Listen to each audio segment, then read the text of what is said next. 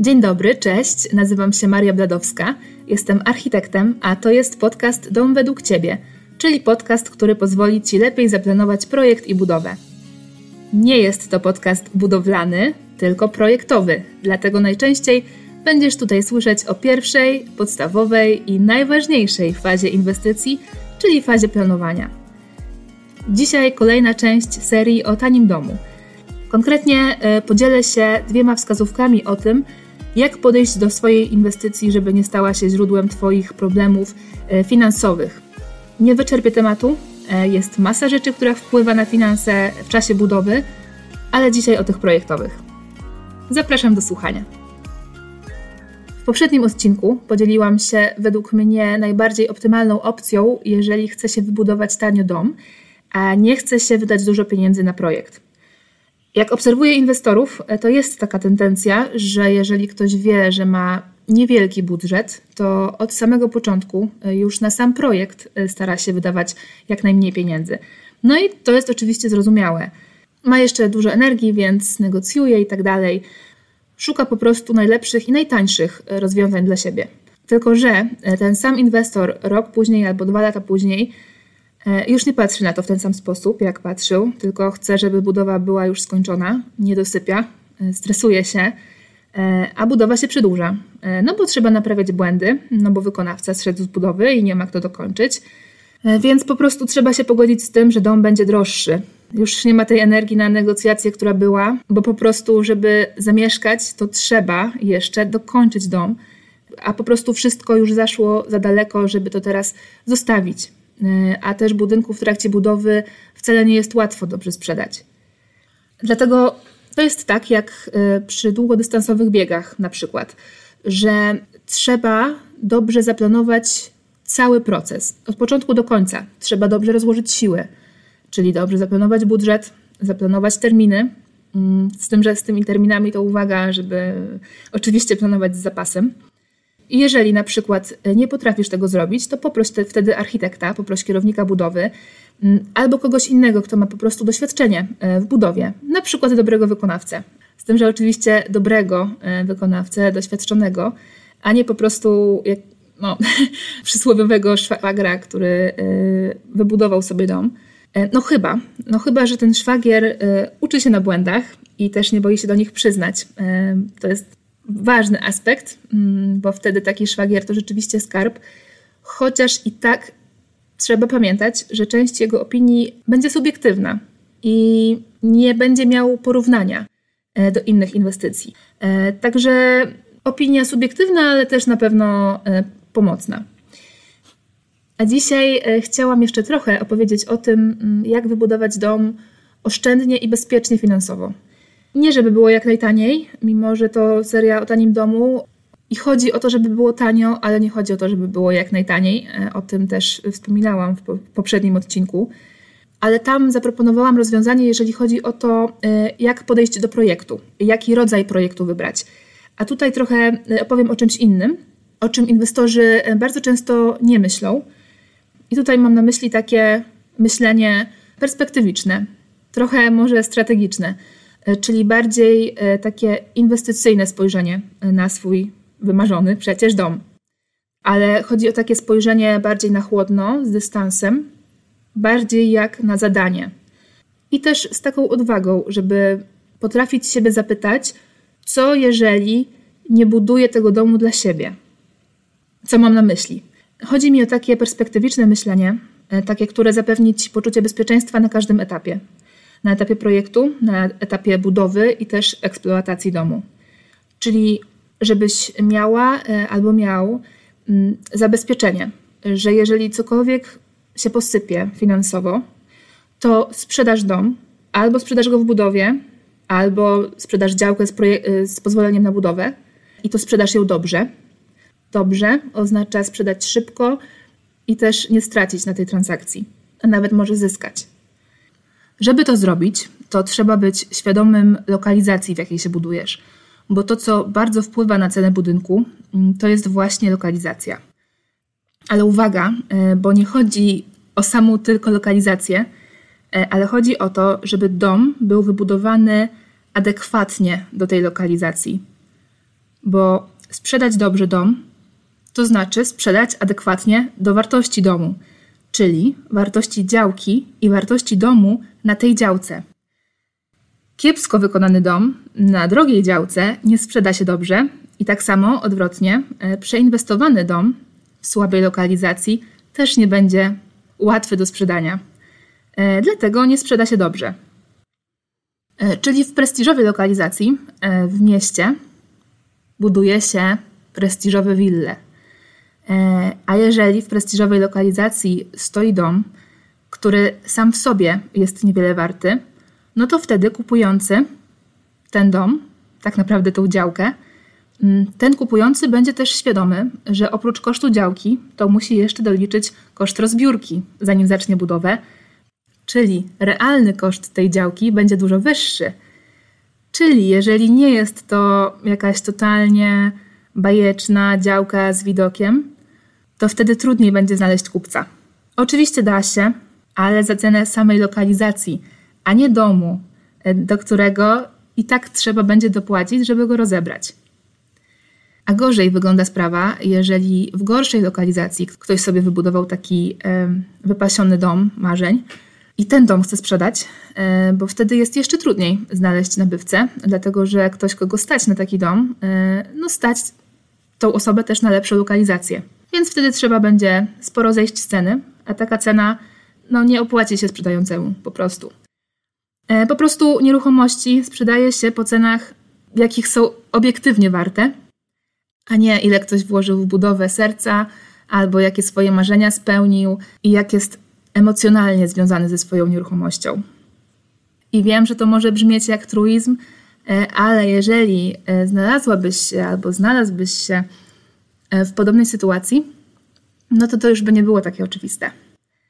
Sama znam kilka takich osób, które mają problem ze sprzedaniem swojego domu, dlatego że mm, trochę odbiegają y, od standardów. No i mam dwie wskazówki, e, jeżeli chodzi o projektowanie, że tak powiem, bezpiecznie finansowo. Pierwsza to jest myśleć o sprzedaży od początku. E, I to jest właśnie to myślenie o swoim domu jak o, jak o inwestycji, z takim dystansem. E, warto mieć od samego początku w głowie, jaką Twoja nieruchomość ma mieć wartość. I wtedy tym się kierować przy swoich decyzjach.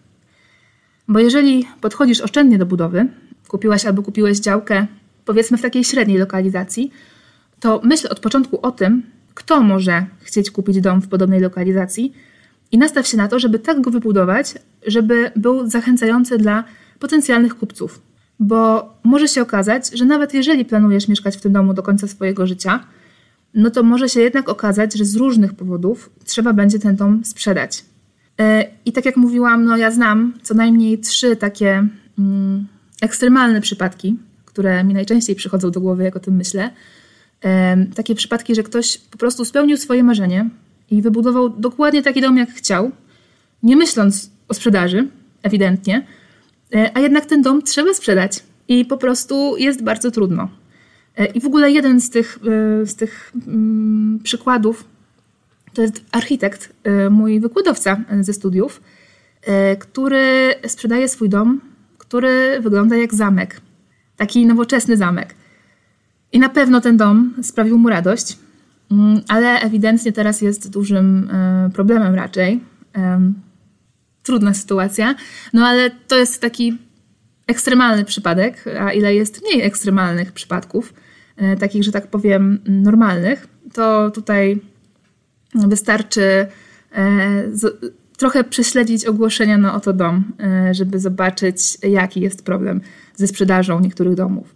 Także jeżeli masz ograniczone fundusze, no to prawdopodobnie w razie problemów nie będziesz móc czekać długo na sprzedaż. Mm, dlatego, e, jeżeli masz odjechane marzenia, no to lepiej jest je powściągnąć. Jasne, że można zrobić coś ekstra, ale wtedy naprawdę e, zalecam ostrożność, chociaż zapytaj po prostu znajomych, żeby coś takiego chcieli. Po prostu podchodź do tych swoich marzeń z dystansem, tylko i wyłącznie ze względu na swój własny interes. Warto zrobić nawet najmniejszy research, e, dlatego że może się okazać, że coś, co dla ciebie jest efektem wow, który powinien zwiększyć wartość domu teoretycznie, to dla większości osób to jednak będzie y, zbędny dodatek, za który nie będą chcieli płacić. No dobra, no to za co ludzie chcą płacić? Chcą płacić za lokalizację, która będzie im odpowiadała, za układ pomieszczeń, y, który łatwo będzie dostosować do swoich potrzeb, do też swojego gustu i swojego stylu życia. Chcą płacić za wygląd domu z zewnątrz, y, który po prostu jest estetyczny, na przykład e, czerwone czy pomarańczowe akcenty nie są zachęcające dla większości osób. Za co jeszcze e, chcą płacić? No, za ładny widok za oknem, za jasne, słoneczne pomieszczenia, za taras, na którym mieliby ochotę sobie latem posiedzieć, za taki układ strefy dziennej, który będzie dla nich wygodny, e, wygodny dla rodziny i też do którego będzie im się chciało zaprosić gości. I też oczywiście e, za, taki, za, za taką strefę dzienną, którą też będzie łatwo zaadaptować do swoich potrzeb. Oprócz tego ludzie chcą płacić za odpowiednio dużą przestrzeń do przechowywania, nie tylko przechowywania gratów, ale też różnych sprzętów, na przykład kosiarki. Po prostu za dobrze e, zaplanowany dom. I też za dobrze wykonany dom.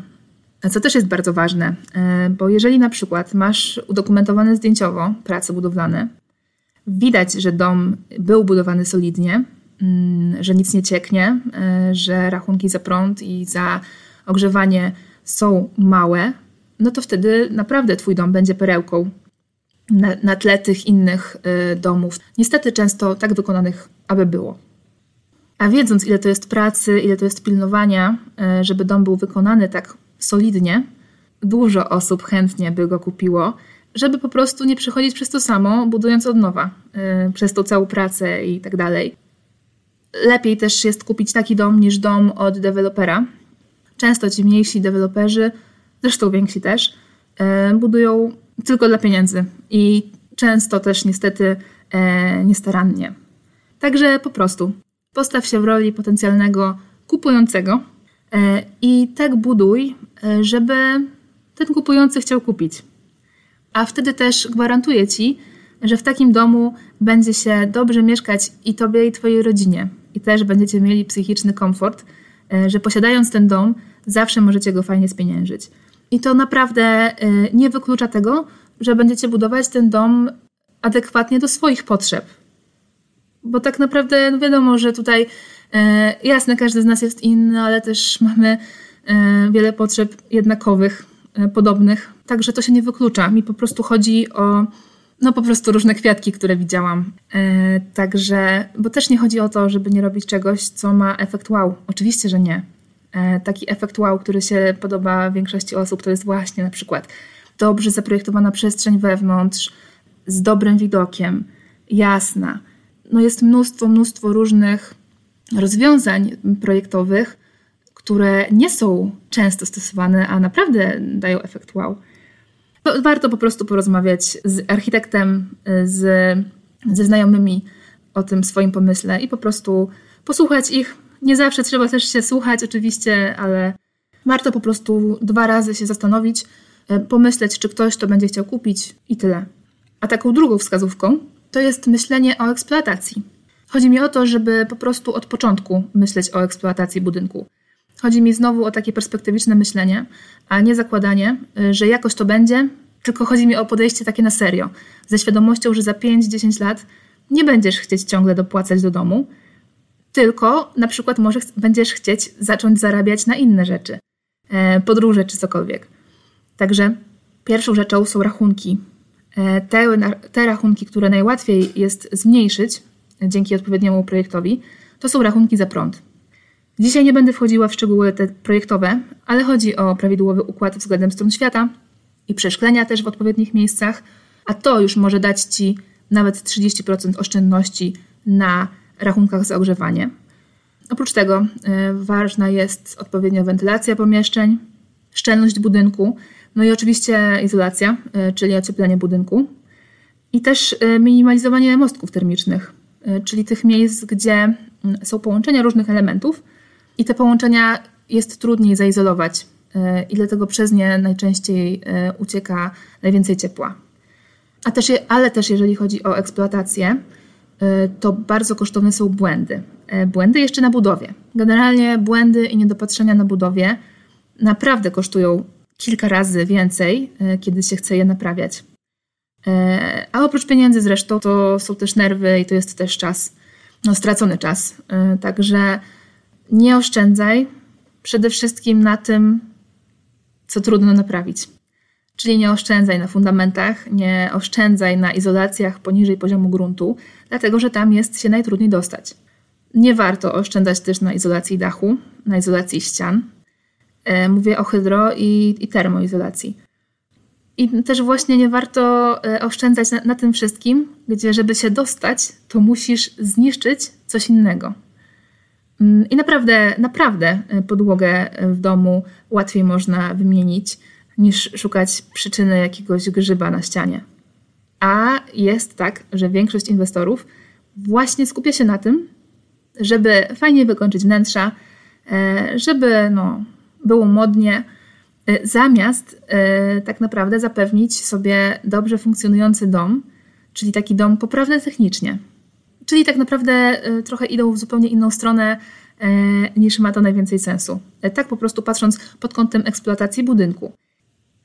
I zgaduję, że prawdopodobnie zakładasz, że na Twojej budowie nie będzie błędów. Raczej często tak jest, że dopóki się tego nie zobaczy, to się myśli, że no, moja ekipa E, przecież jest sprawdzona. No i jeżeli tak jest w Twoim przypadku, to tym bardziej naprawdę uważaj na te błędy, e, dlatego że naprawdę budowa to nie jest łatwy proces. E, zawsze po drodze się pojawiają trudności. Nie chcę Cię też straszyć, no ale no tak jest, że trzeba po prostu monitorować, co się dzieje na budowie. I nie chodzi o to, że błędy się czasami po prostu zdarzają przez nieuwagę, chociaż tak oczywiście jest, ale właśnie, żeby, naprawdę uważać jak najbardziej, żeby ich nie było. E, od projektu, od samego początku, po wykończenie budynku. Dlatego też im bardziej będziesz mieć doświadczonego i takiego poważnego wykonawcę, no to tym lepiej.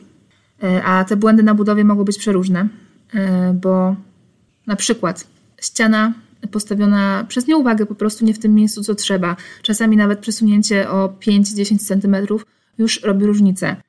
Naprawdę. Jak jest gdzieś mała działka i, i pomieszczenia są nieduże, to robi różnicę.